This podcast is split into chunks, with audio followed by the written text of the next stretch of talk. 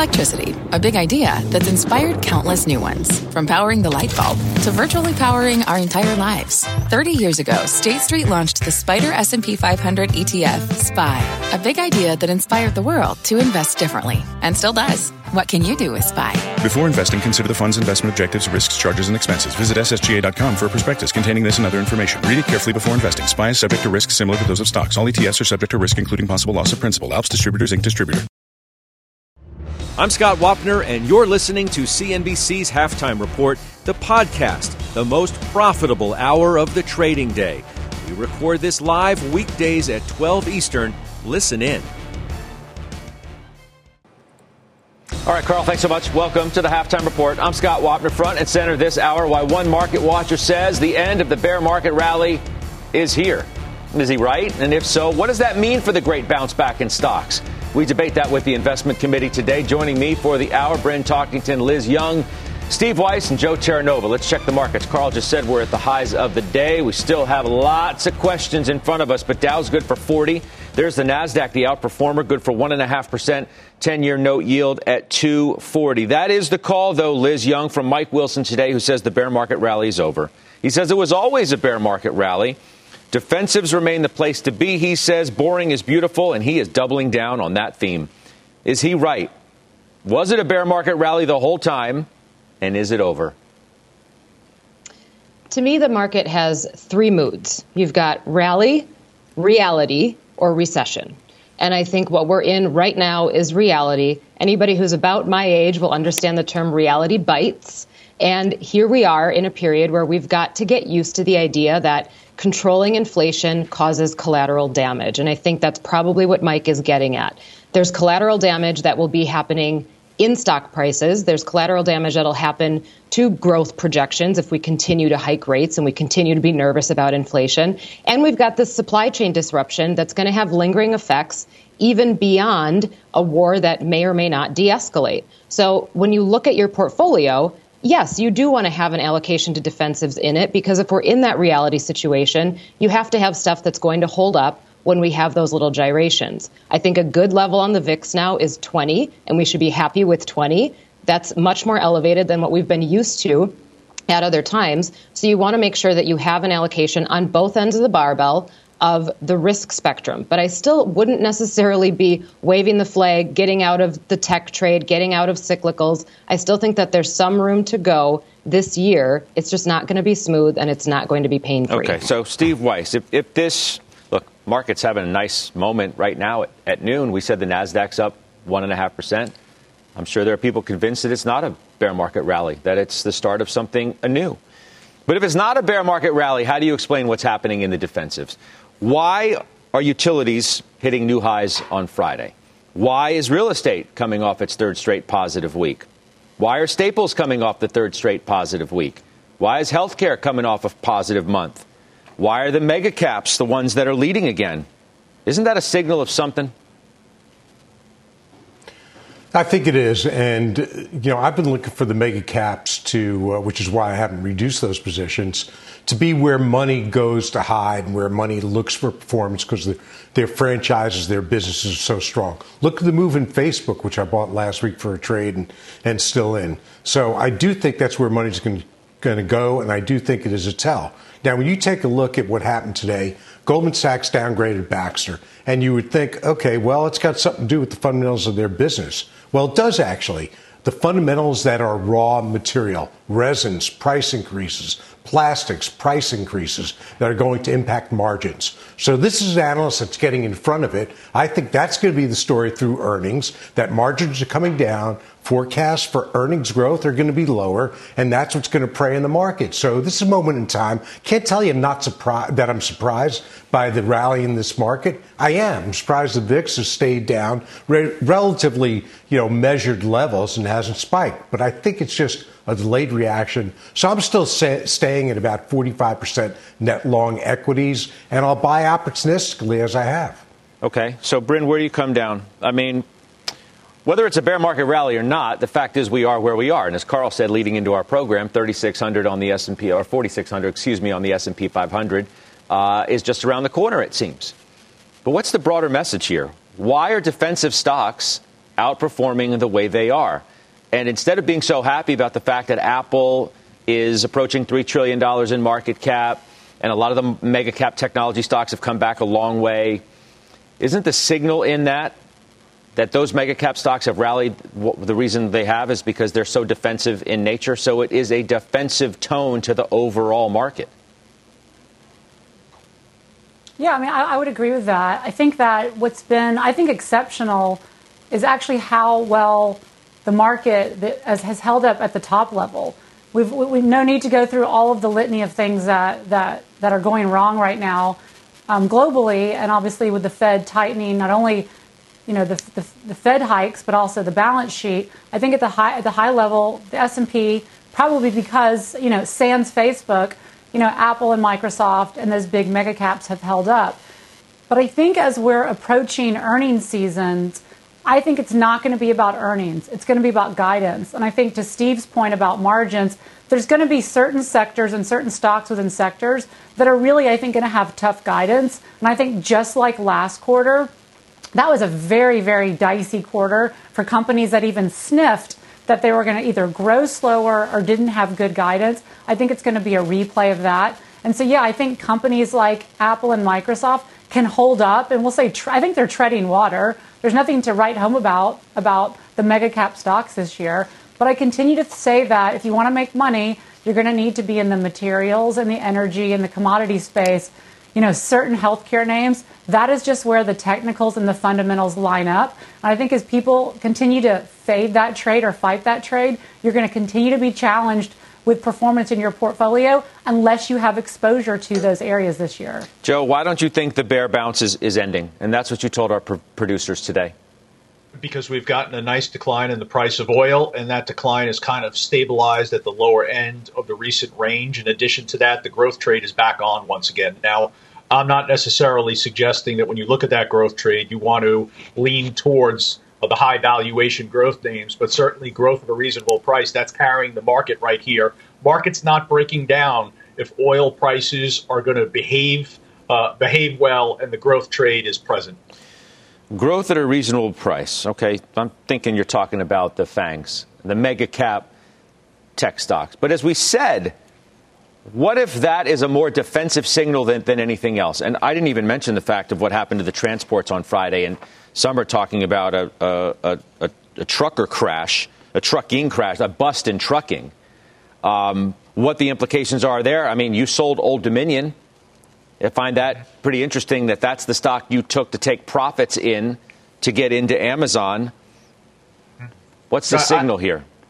Well, the break, the breakdown in, in Old Dominion was was evident both on a fundamental and technical basis, and I wanted to allocate cash right back into the market. I did that uh, through two names, Prologis and Amazon. I mentioned to you previously, I wanted to be in Amazon, but I kind of disagree that this is just defensive posturing because you're seeing mega cap equities rallying. I think it goes a little bit beyond that. You look at the emerging markets; they're bouncing nicely. It does uh, China is that. China is recovering also as well, and it, in the taxable uh, fixed income market, you're seeing things like municipal bonds you're seeing investment grade. They're recovering the last five days. So I think there's a little bit of a message where markets are feeling a little bit better about the multiple headwinds that are kind of staring them in the face. I think the one thing, Scott, that prevents us from really building strong forward momentum and going immediately towards those previous highs is the fact that risk assets have recovered so much. Well, that kind of gives Jay Powell and the Federal Reserve a free pass to take the 50 basis points if they want in May. I'm just suggesting that maybe the move in the mega caps, Joe, is, is a counter message. As what seemed like a great bounce back because of everything else defensive going on in the market. And as you said, it's, it's, it's way more. I'm not suggesting that the market has a defensive tone because of the mega caps all, all by itself. I'm, I'm looking at utilities, real estate, healthcare, staples, and the sectors that have all been doing well are defensive in nature. That just cannot be a coincidence, can it? no, it's uh, there's a correlation to the inversion of the yield curve for sure with the two and tens. Of the if the premise that growth is going to be scarce is is there in the market, then investors are going to go and try and find where they could find the reliable growth. But you know, that growth is going just beyond Uh, whether it's Apple or Amazon or Microsoft, it's it's Nvidia, it's it's Netflix today, and it, and it's also in other places. So I, I think there, to a certain extent, uh, there is a little bit of correlation between the inversion in the yield curve and growth itself. But but overall, I think it's a good signal for the market. I think it's just it's stabilization, and that's what we've wanted here for the better part of 2022. Let's try, try to figure out where we're going from here. Let's bring in our halftime headliner, Jonathan Krinsky, is the chief market technician at BTIG. Welcome back. I mean, you suggest as well that there's a lot of trouble brewing under the surface, right? Yeah, I think you guys have hit on a lot of it, but um, you know, in a market that's pretty much range bound and i think we can all agree that's what the s&p is after its plunge and recovery you start to look at some of the relative trends of of the different sectors and really industry groups below the sector level and that's where you see the deep cyclicals that typically are giving you that more risk on tone are starting to break down, particularly in relative terms. So we're talking about the banks, we're talking about the builders, uh, the home builders, we're talking about more recently uh, some of the transports you mentioned trucking. I think trucking is interesting be- and, and, the rails because those have been leadership stocks not only within industrials but within the market. And they had a bit of a volatility shock on friday and, and are not really bouncing today. So those need to be monitored as well. And then to your point the defensives it's it's not just you know one or two little areas. It's it's utilities it's REITs it's staples. You know those are the areas showing good relative strength as this as this market consolidates. Are you still thinking about the fact that that we could go back and retest those lows if if not break through them like you were saying all not that long ago, right? A couple weeks ago, that was your call and then we had this powerful move and then you thought, "Okay, well, you know, maybe we've maybe maybe we've moved beyond that." What do you think now? No, I, no, I think that's still in the cards. I mean, you, again, you talked about the mega cap tech names being defensive, and that's that's driving a lot of the returns. Um, and we're now into some pretty good pretty good areas of resistance in some of those mega cap fang names. So, you know, it'll be interesting to see as we get into April, as we start to get into some of the earnings reports. Again, by our work, it's it's not what the companies say; it's what the stock does in reaction to what they say, mm. and that'll be very telling. Um, you know, again, given the runs that a lot of these mega cap names have had. So, Liz, what do we do with all this? Right? I mean, he says we could still, Jonathan does, go, go back, retest those lows, if, if not break down. And maybe the signs are right in front of us. We just don't want to pay enough attention to it because we're enamored with all the moves that we've had in the apples of the world and some of those other stocks. And we don't want to think about the transports or real estate or staples or healthcare or utilities or all those other things that are flashing warning signs. Well, I think we've done a good job so far of outlining all the things that are Uh, flying in our face as headwinds. I would I would remind people of this. So the cyclical signals are rolling over in some areas, as we've already mentioned home builder stocks, home improvement stocks, the things that we look at in the economy to say, where are we in the cycle? But when you look at the actual economic indicators, those haven't rolled over yet, especially thinking about the labor market. Obviously, still a very tight labor market. The economy isn't going to go into a recession with a very, very tight labor market. So that means we still have time here. We could have a year, we could have a year and a half. If the Fed lands the plane, we've got a really long time. So it's not really worth trying to figure out exactly where we are. It's a matter of making sure that you're staying exposed. I don't think that this is a time where you pull a bunch of risk off the table, but this is a time when your portfolio should look different than it did back in summer and fall of 2020. And I hope that people's portfolios do look different than they did. But the reality, again, is that we're going to go through this year, a midterm election year, a Fed hiking cycle, where it's going to be bumpy. I think, however, we've transitioned from a time when you sell the rips. Now you can start really towing in on those dips again, get things at good prices, get tech at good prices, and then hold it for the long term. Okay. So, what do I do then with Jamie Dimon's shareholder letter?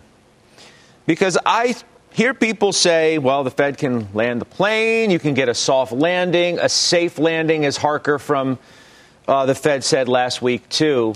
And I just wonder if people fully realize what's in front of us. And I feel like Jamie Dimon today in his shareholder letter brings it real clear. Um, talks about the Fed. I do not envy the Fed for what it must do next. The stronger the recovery, the higher the rates that follow. I believe that this could be significantly higher than the markets expect. And the stronger the quantitative tightening, just in that statement alone, the process will cause lots of consternation in very volatile markets. Steve Weiss, and I'll get back to you in a second, Krinsky. But I mean, that's a pretty real view of how treacherous Jamie Dimon appears to think that the road ahead could be. Are we fully appreciating it? I agree with what he's saying, obviously, and that's the reason my positioning. I don't think the market is uh, is prepared for a series of 50 bip hikes, and that's basically what the Fed has to do and what they've talked about. So they they've tried to tell the markets that's what they're going to do, and the market may be absorbing it for now. But when it actually happens, when the rubber meets the road, I think that's when the market's going to flinch a little bit because we're used to free money, and right now we're at a two four. I'm not really worried about about a, uh, a recession because we're not going to know we're in a recession until we're almost out of it, but we'll see it in the indicators. And to me, what we're seeing in freight pricing, and I haven't sold any FedEx, uh, that's still an open question. But as Jonathan points out, it's question? a little troubling not to see any bounce today. What does that mean? It's an open As question. whether I sell it or not? Yeah, that's what you're thinking. You're thinking of selling well, it, maybe? Got, I yeah, because before am. you yeah, loved I want to it, see what the others right. report. I'm just saying, like, for, forgive me for, for interrupting you. I didn't. I didn't. I should have finished my thought then. I mean, because Yeah. it's been a stock that you've talked about for a long time. And you've loved it for a long time. Now Yeah. that doubt is creeping into your FedEx- mind, right? Well, uh, well, that's actually not true, Scott. I haven't loved it for a long time. I put it on as a recent trade when it got down around 200 or so. I may have had a little before then. Yeah, that's what I mean. You had it recall, before. No, I got right. So, but it's nothing I've loved. It's been a trade. It's still a good trade, but it's not a great trade or a really good trade like it was. But it's troubling that it hasn't recovered. That you're seeing some prices. You're getting conflicting signals from these companies also. Some are doing okay, some are really, you know, having a tough time with with labor. But despite that, you have freight costs, freight pricing it's come down a little bit. So is that an indication of more? So look, I was waiting for a bounce today. That's why I didn't do anything. I didn't buy anything on Friday as I normally would when the stock gets done because I didn't have time to do the work and I just don't want to buy it blindly. But look, you know, the market, as Jamie Dimon points out, is going to face some headwinds. And for all the talk that we know what they are, frankly, we also know what the tailwinds are. That's a strong economy. So at the end of the day, we're going to see who the winner is when these events actually occur. And as I said before, we'll get an indication of that during earnings season. And if we get through earnings season, great. And if companies don't talk about inflation inputs hurting them and reduced margins and higher cost impeding demand, then I think we're okay here. But I'm sticking with Jamie's view because I think that's the most pragmatic view. Okay. So back to you, Jonathan Krinsky. I mean, how much does the Fed factor into your? I know you're a technician, but nonetheless, you have to take everything into consideration. And how much does what the Fed has in front of it just weigh on your view of what the market can really do from a positive standpoint? Yeah, well, again, anticipating what the market's going to do when the Fed does what it's going to do is difficult. But what's happening right now, um, you know, we've we've all discussed the yield curve ad nauseum. You know, what does that mean for the markets? That's still to be determined, but clearly, it's you know, there's the correlation between the yield curve and relative performance of banks is is is evident, and so um, you know, it's very. It, the market can do okay when banks are chopping around it go back in history it's pretty difficult for the market to have meaningful upside when banks are, are really rolling over particularly um, on an absolute basis so you know the yield curve is is certainly of, of watch not necessarily for the overall market at this point but certainly for those sector um, performance ratios And see, Bryn, I, I, I hear people use like Weiss use the word headwinds, and you know people talk like that. And I just you listen to Jamie Dimon, and it's like the guy's forecasting an F5 tornado, not just not just headwinds come into the market. If you're talking about much stronger rate hikes and much stronger, right? He uses stronger in both respects. The rate, in terms of the recovery, the rate hikes that follow, and the stronger the quantitative tightening. I, I'm trying to figure out, and you paint it for me, how the market comes to grips with all that. I think that he said it really well in the note about, and to, to, your question to Jonathan about anticipating what the Fed's going to do, is he said that this is not an ordinary Fed tightening. and throw out all your models because there are no models that are going to tell you what's going to happen. I mean, he laid that out really clear. And so I think that's important for investors that as it relates to Fed tightening, this time is different. We're starting at a $9 trillion um, budget from the Fed, plus Fed tightening, plus, Scott, a, t- a host of things food inflation, energy inflation, supply chains, wheat, etc. The Fed can't do anything about any of those types of inflation. So all they can really do is slow lending, which wasn't high to begin with, and they can slow growth in the U.S. And so I do think the Fed is in this conundrum. And so when I, when I go back, I did have a question for Jonathan. Is that you know, from a technician, what would cause you to change your you know your your narrative that you think that you know we're not going to retest the lows, that you would have more of a a cautiously optimistic technical view of what the markets are going to do. Yeah, I, th- I think the, the first thing it starts with underlying breadth. So we, we highlighted our note this week that if you look at the Russell 3000, which is 98% of investable equities, um, we never really got above 50% of those stocks above their 200 day on this recent rally. So that would be step one. Um, a lot of that has to do with the small caps, right? We know about the weakness in small caps. So you just want to see more participation. And then, re- really, though, it's a, re- a, reversal of the defensive cyclical ratios we've been talking about, right? I mean, if, if you're in a really risk on mode, you want to see the, the banks, you want to see home builders, you want to see uh, you know deep cyclicals outperforming, and you do not want to see utilities, REITs, and staples leading. So um, it's breadth, it's underlying momentum of, of sector leadership. That's really the two main things that we would be looking at. You know, Jonathan, I appreciate you being with us. Again, another provocative note. We'll have you back soon. And I want to continue this, this conversation about, you know, what lies ahead and whether we truly appreciate the risks that are there. And Liz, you know, we're coming off this conversation about Dimon talking about stronger rate hikes, stronger quantitative tightening. You told me the other day, sitting right next to me at Post 9 on overtime, that you still think there's going to be a dovish pivot by the Fed. You still believe that?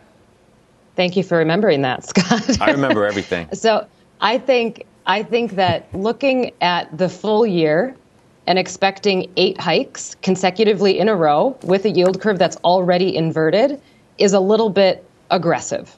And at this point, Powell has put us in a position to expect the most hawkish behavior possible, which to me says there's a chance that they will be able to relax that. Let's say inflation slows down a little bit. Let's say they go at it with a heavy hammer in May and June and expectations slow down a little bit. I don't think they get to eight more this year. And that will feel like a dovish pivot because the market's already expecting eight.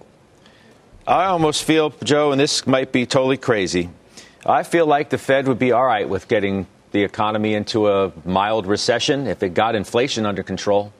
And it's going to do whatever it takes to do that.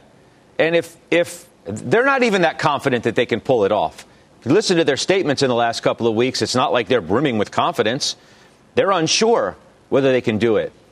If the economy falls into a recession because they have to be super strong on inflation, then I guess that's just the way it's going to be, Joe. Yeah. Yeah, so I, I think it's clear that in terms of risk assets, we have an adversarial Fed. I, I think we know that. Um, you mentioned before Jamie Dimon and, and a, a tornado. I, I, think we're in the middle of the tornado. We we know that we're in the midst of a tornado. A lot of the things that he's mentioning in terms of the persistent volatility, that's aware to all of us. Look, I, I just think the downside, we've seen the downside. I, I don't think we are springing forward above new all time highs exactly to your point, because I think there are so many challenges ahead here for this Federal Reserve. And I think the Federal Reserve probably looks at this 9% plus bounce for risk assets and sits back in their chair and says, oh, wait a second, I thought we cooled off a, a, a lot of the fervor surrounding risk assets. So that probably is going to keep us in this position where we're in a little bit of a consolidation running in place. And I think I think take the words risk on and, and risk off and forget about them this year.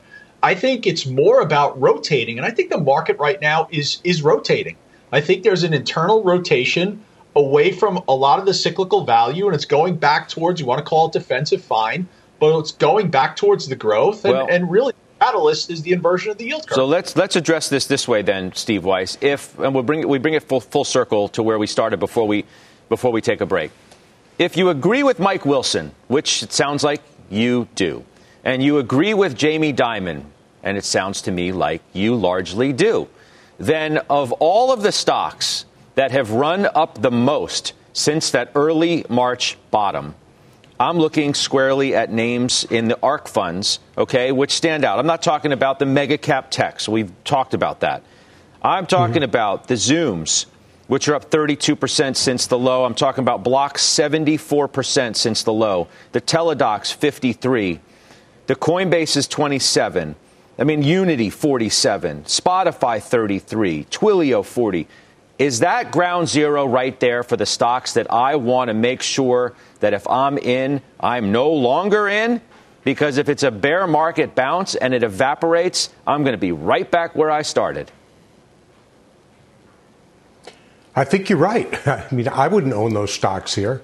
Uh, and regardless of what your time frame is, because before you hit that five-year time frame that that's a moving target, Cathie Woods likes to talk about, uh, you've got between now and then and a massive tightening cycle. So to Liz's point, I'll give it the Fed may turn more dovish, but that's going to be after a few hikes. So the damage to those stocks will be done again. So on those companies, you're getting a reprieve here. Take the money off the table and go do something else with it. I mean, Keep it in cash or buy really low PE stocks. That's the that Dan Niles view too. That have been oversold too. Right. That's the Dan Niles yeah. view from the other day that, that we brought up about cash being a legitimate mm-hmm. asset mm-hmm. class right now, especially for you know, retail who's not able to trade in and out of the market every single day, that maybe the safest part of the ocean right now is on the beach. That don't bother being in the water. Now, he used the analogy of the pool. It's like time to get, get out of the pool. And by the way, since we're talking about ARK and Cathie Wood, now she is tweeting as well. Fed's going to raise interest rates as growth and or inflation surprise on the low side of expectations, which w- will be a mistake. Well, I mean, she's watched her stocks get obliterated uh, as we've had this conversation. I mean, all those stocks that I mentioned that have had the great bounce back uh, are still way, way, way off of their 52 week highs. Every single one of them on my list and all of the names that I just read to you at minimum. I'm not going to read them all again. At minimum, are 47% still off their 52 week high, even with the kind of bounce that they've had. Let's do this. Let's take a quick break. Twitter shares, they're soaring. Elon Musk takes a passive stake for now in that company, making him the largest shareholder. So, what's next? Josh Brown previously owned it. He is standing by to join the debate on it. We're back in two minutes.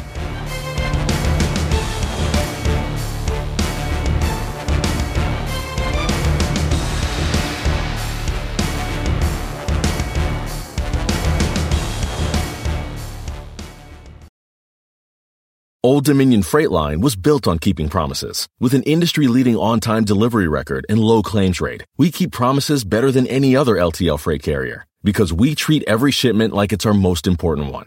Which means we do the little things right so that we can keep our promises and you can keep yours too. That's what drives us. To learn how OD can help your business keep its promises, visit odfl.com. Old Dominion, helping the world keep promises.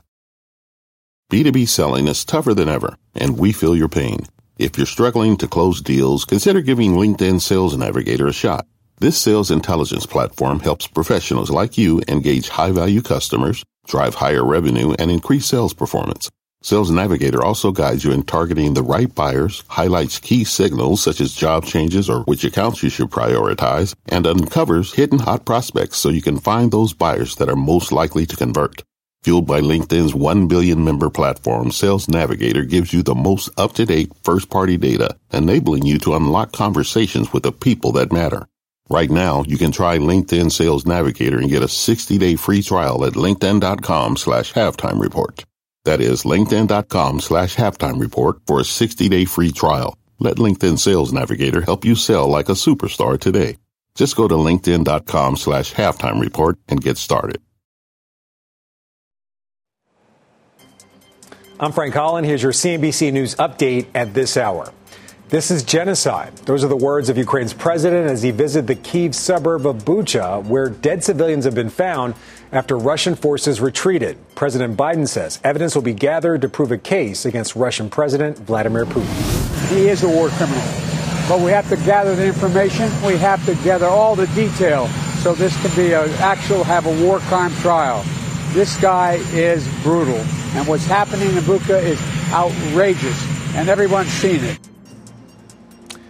A new UN report says it is now or never to cut back on fossil fuels. It warns that efforts to reduce greenhouse if efforts to reduce greenhouse gases are not accelerated, we will not be able to avoid the worst effects of climate change.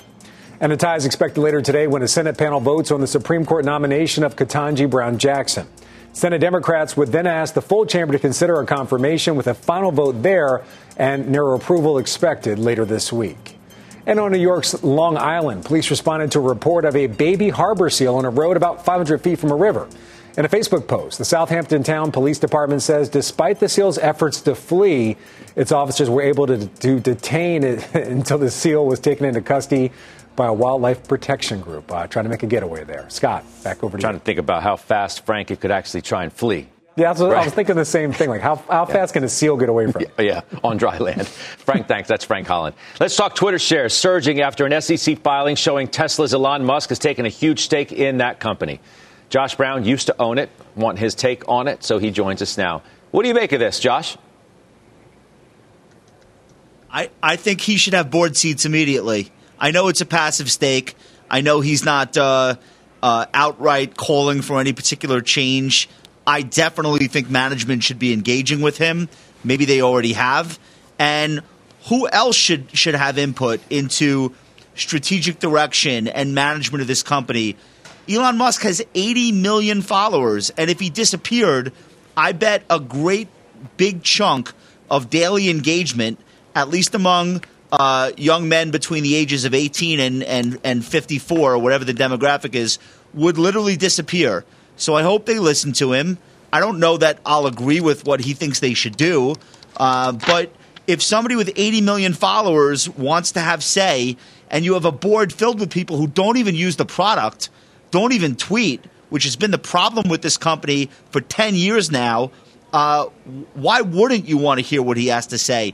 Do you want famous people to continue to come here uh, and interesting people continue to engage, or do you want them to keep disappearing and going off to Instagram and other platforms, which has been the trend in the last five years? So ask yourself, what's best? Probably best to listen to the power users, something that they've almost not done uh, since the very beginning. There, there are so many interesting things to consider here. Number one, his stake is now four times the size of Jack Dorsey, right? One, one of the founders. So that's interesting well, in and of itself. Out. I, I, get that, but yeah, still, yeah, yeah. right? But still. And it's a single class of stock. So it's not like some of the other large technology companies that we have gotten used to talking about, where the founder has retained a, a large portion of control through a dual, dual, class. And I'm just wondering, and you sort of alluded to it by suggesting, as the, your first comments, that, oh, he should have board seats right now, whether a passive stake to begin with becomes something more. I guess that'll depend on whether or not he gets bored with this, uh, or whether or not they they actually want to engage with him and listen to him. But I would tell you that when I look at when I scan the the 13Fs um, and some of the other people that are involved in Twitter, uh, Cathie's an example. I'm sure she wants to hear what he wants to do. Right? She's a, a, a huge uh, fan of Tesla and presumably Elon Musk's. So it's not as though he would have to do anything unilateral here. Um, so if you pull out the passives, uh, the Vanguards, the BlackRocks, the State Streets, and you ask yourself, who else uh, on this list of 13F filers, who else on this list of large holders in this stock might be interested in a different approach to monetization, to f- how they deal with free speech, to centralization versus decentralization? Who else might uh, be receptive? Pretty much everyone. The last time we talked about this, Judge, was in December and I pointed out that take out the market cap growth because that's not relevant. Uh, just in terms of gains for shareholders, mm-hmm. this is a zero. Nobody's made any money in this since the IPO. Even with today's gain, that's still true. They've issued a ton of uh, stock options to employees and executives, but there's been no growth for shareholders. So they've made progress in monetizing, but it's still a pretty tiny company. Revenue annual revenue is about the size of Olive Gardens. Uh, but it's a massive megaphone, okay. and the power of Twitter is undeniable. So. Let- I think that we should be considering other directions for this oh, company. Okay, well, I'm glad you ended there because that's where I want to go next. What if, and this is perhaps a big what if, but Gordon Haskett, the firm today, suggests When Musk explored the idea of taking Tesla private, he got advice from Silver Lake, whose Egon Durban is a Twitter director. Quote, that connection seems relevant. We don't think anyone should sleep on the idea that Musk and Silver Lake might take Twitter private. What do you think about that? Look, this this this might be the type of asset that's better off um, in in, the, in in privately controlled hands. I'm not saying in Elon Musk's privately controlled hands, but just generally speaking, there's a reason why the New York Times has always been a dual share class, and the family remains in control of all the voting rights. And it's you don't have to agree with everything the New York Times does, but there's just something about the Times that's important to the public trust. Not to get into like a whole right versus left thing, um, but there are certain companies where it's better for the voting rights and. Uh, but th- I don't know if this is definitely one of those. So if it were a private company versus a public company with maybe more input from the users, maybe that's a worse outcome. The power of of Twitter and the influence of Twitter is really, really vast, and its ability to dictate how the world views events as they unfold. And, like it's really powerful. So maybe that might not be the best outcome for society. As powerful as you suggest it is, and yet you no longer own the stock. And, you know, your, no. your, your money speaks louder than words. You walked away. I did. It's one of the worst technology investments I've ever been involved with. I didn't lose money, uh, but it was dead money during a period of time where the NASDAQ quadrupled. I could have literally thrown a dart at almost any other stock and made money. And I think I was so in love with the service and what a big shot I, I used to be when I was using it that I let that blind me to the fact that they were just not great at monetizing in the way that Facebook and, and Google always had been. Um, so I overstayed my welcome in the stock itself, and I gave up on it a, a, a while ago. Uh, I don't see myself getting back in, even though – I wouldn't be shocked if another 13F were filed and somebody else with deep pockets came in and said, wait a minute, he's not taking that thing. I want to take this thing. Uh, don't forget, Bob Iger in his autobiography talked about having vetted this as a potential acquisition mm-hmm. not that long ago. So it wouldn't be shocking to me if Rupert Murdoch decided, you know what? I want this. It wouldn't be shocking to me if Jeff Bezos decided, hold on, this might be better off as part of Washington Post. So I wouldn't say that today is like uh, game over and, and Elon Musk will now gain some sort of control over Twitter. Right. I think it's too early to say. And this thing's good. I don't think there's enough popcorn in the world yeah. for what could potentially happen here. well, here. not forget game over. Maybe now this is game on. Big time. Josh, thanks. I appreciate it. Good to on. see you. Yeah, I, that's what I think. Yeah, all right. That's Josh all right, Brown. Be good. All right. Up next, some of the big ETFs to watch today, plus all April. We're celebrating financial literacy. Here is CNBC contributor Jim Lebenthal with what that means to him. Financial literacy to me means that an investor understands not just the potential returns from an investment but the risks. And when I say investment, it could be more than just a stock or a bond. It could be an entire investment plan, an entire asset allocation. But it's very important that an investor, through financial literacy, understands the returns and the risks that are inherent in any investment.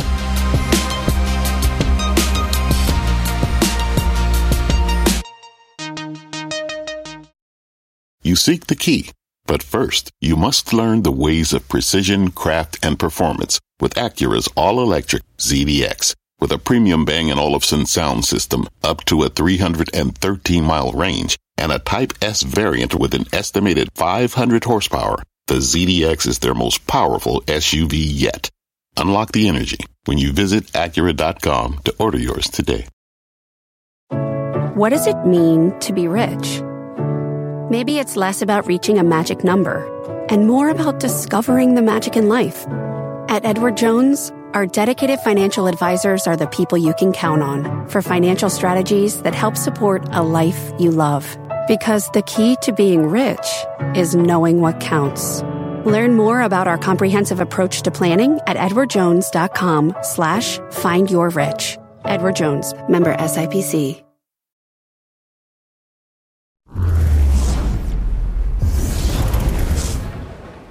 And welcome to the ETF Edge portion of Halftime Report. I'm Bob Pisani. ESG, still a hot topic, but how do we agree on what exactly it is? ESG, that is environmental, social, and governance ETFs, continue to attract big money, but the inability to clearly define what's being measured has drawn a lot of criticism, including from the head of the SEC, Gary Gensler. Joining me now to discuss is Larry Swedroe, Chief Research Officer at Buckingham Strategic Wealth, and he is co author of the new book, Your Essential Guide to Sustainable Investing. Larry, uh, in your book, you point out that ESG is maturing, but the main stumbling block remains the inconsistent standards for judging ESG. There are seven ESG rating agencies out there right now. Can we come up with a set of standards that everyone can agree on? Well, as you point out, we have a problem. It's not like corporate bonds, Bob, where we have three raters and the correlations are virtually 100%. So Moody's, Fitch, S&P, if one rates a company triple B, the others almost certainly do. With these seven, they're totally different. And that creates big issues because of how they weight the E, the S, and the G and different uh, factors within them.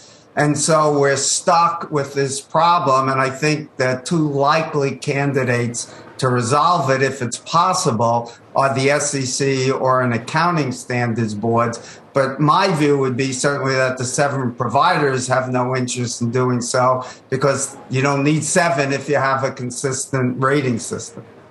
Yeah, it's going to up, we're going to need some international standards and maybe the SEC as well. Now, the other big issue everybody keeps asking me is does ESG actually outperform? How do highly rated ESG stocks or funds stack up against the overall market? What's the conclusion? Yeah, well, as always, I think you should start with uh, economic theory. And here, if you have a large enough group of investors, which we certainly have with something like 30 trillion now invested in ESG strategies, if they screening for good companies, those stock prices, valuations, PEs will go higher and the screened out stocks will go lower. And that means uh, since you're not affecting the earnings, just the valuations, the good scoring companies will have lower expected returns and the bad scoring companies, higher expected returns. Uh, and that's exactly what the evidence found that the Brown or the sin stocks for a century or so had outperformed by about 2 to 3% a year. However, we have a conflicting force in the last five years with huge cash flows coming in. They're driving up the valuations of the green companies, creating a greenium in the short term where they're outperforming. Uh, we may be in the early innings here, so that could continue for a while longer. But once we reach an equilibrium, green stocks should be expected to underperform in terms of return. Brown stocks outperform. Finally, green stocks should have less risk because you have less risk of environmental spills, frauds, boycotts, those things. Okay. And I love that word, greenium. That's a pun on premium. We're going to have a lot more on this. Thank you, Larry. Much more on ESG coming up on ETF Edge, 1 p.m. Eastern Time. Larry's going to break down what he believes is working and is not working with ESG investing. He'll be joined by Mona Naqvi, the global head of ESG capital markets strategy at S&P Global. That's etfedge.cnbc.com. Halftime back right after this.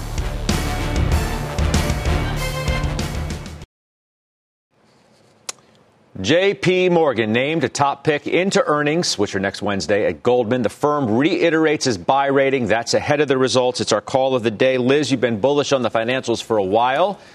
Do you remain so today?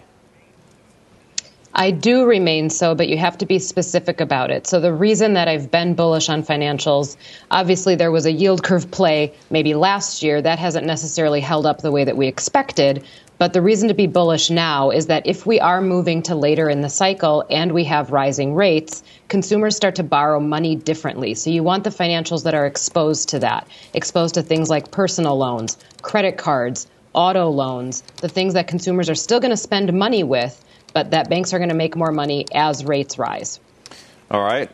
I know Josh Brown owns JP Morgan. He's not here. Target gets cut Steve Weiss to 169 from 170. And then there's Mike Mayo out today, who trims the price targets of Morgan Stanley and JP Morgan.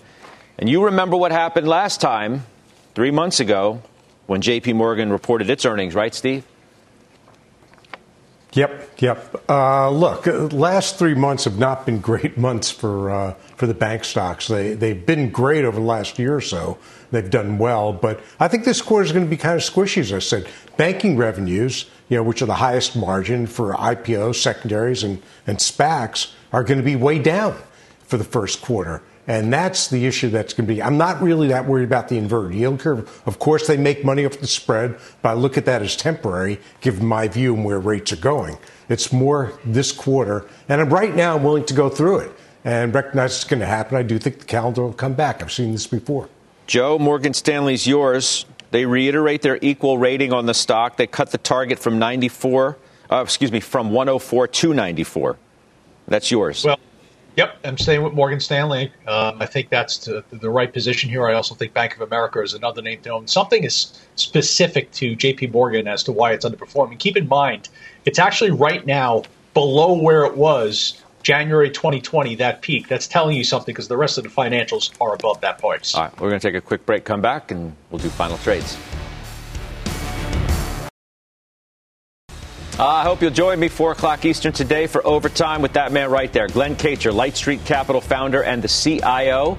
We'll get his latest thoughts on that tech trade, find some new stock picks from him as well. Look forward to seeing Glen Kacher in just a little bit. All right, Joe, your final trade is what?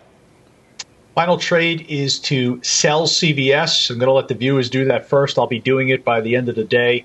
Bought it on January 24th at 101.70. Scott, it's gone nowhere. That's called a time stop. Okay. Thank you for that. Bryn, how about you? Yeah, if you're looking for a stock outside of energy and commodities, um, AbbVie in the healthcare space, uh, it's done great this year. It's got a really nice dividend of over 3.4%. I think it gives good diversification with strong technicals and fundamentals. Okay. Liz Young. Uh, actually, it is a minimum volatility ETF. I think we're showing the wrong ticker there. But when we talked about putting defensive in, in the portfolio, yep. it's a good way to do it. Okay, quickly, Weiss. Delta Airlines, flying is back. People can't wait to get away for the summer. All right, good stuff. Thanks. I'll see you in OT, the exchanges now. You've been listening to CNBC's Halftime Report, the podcast.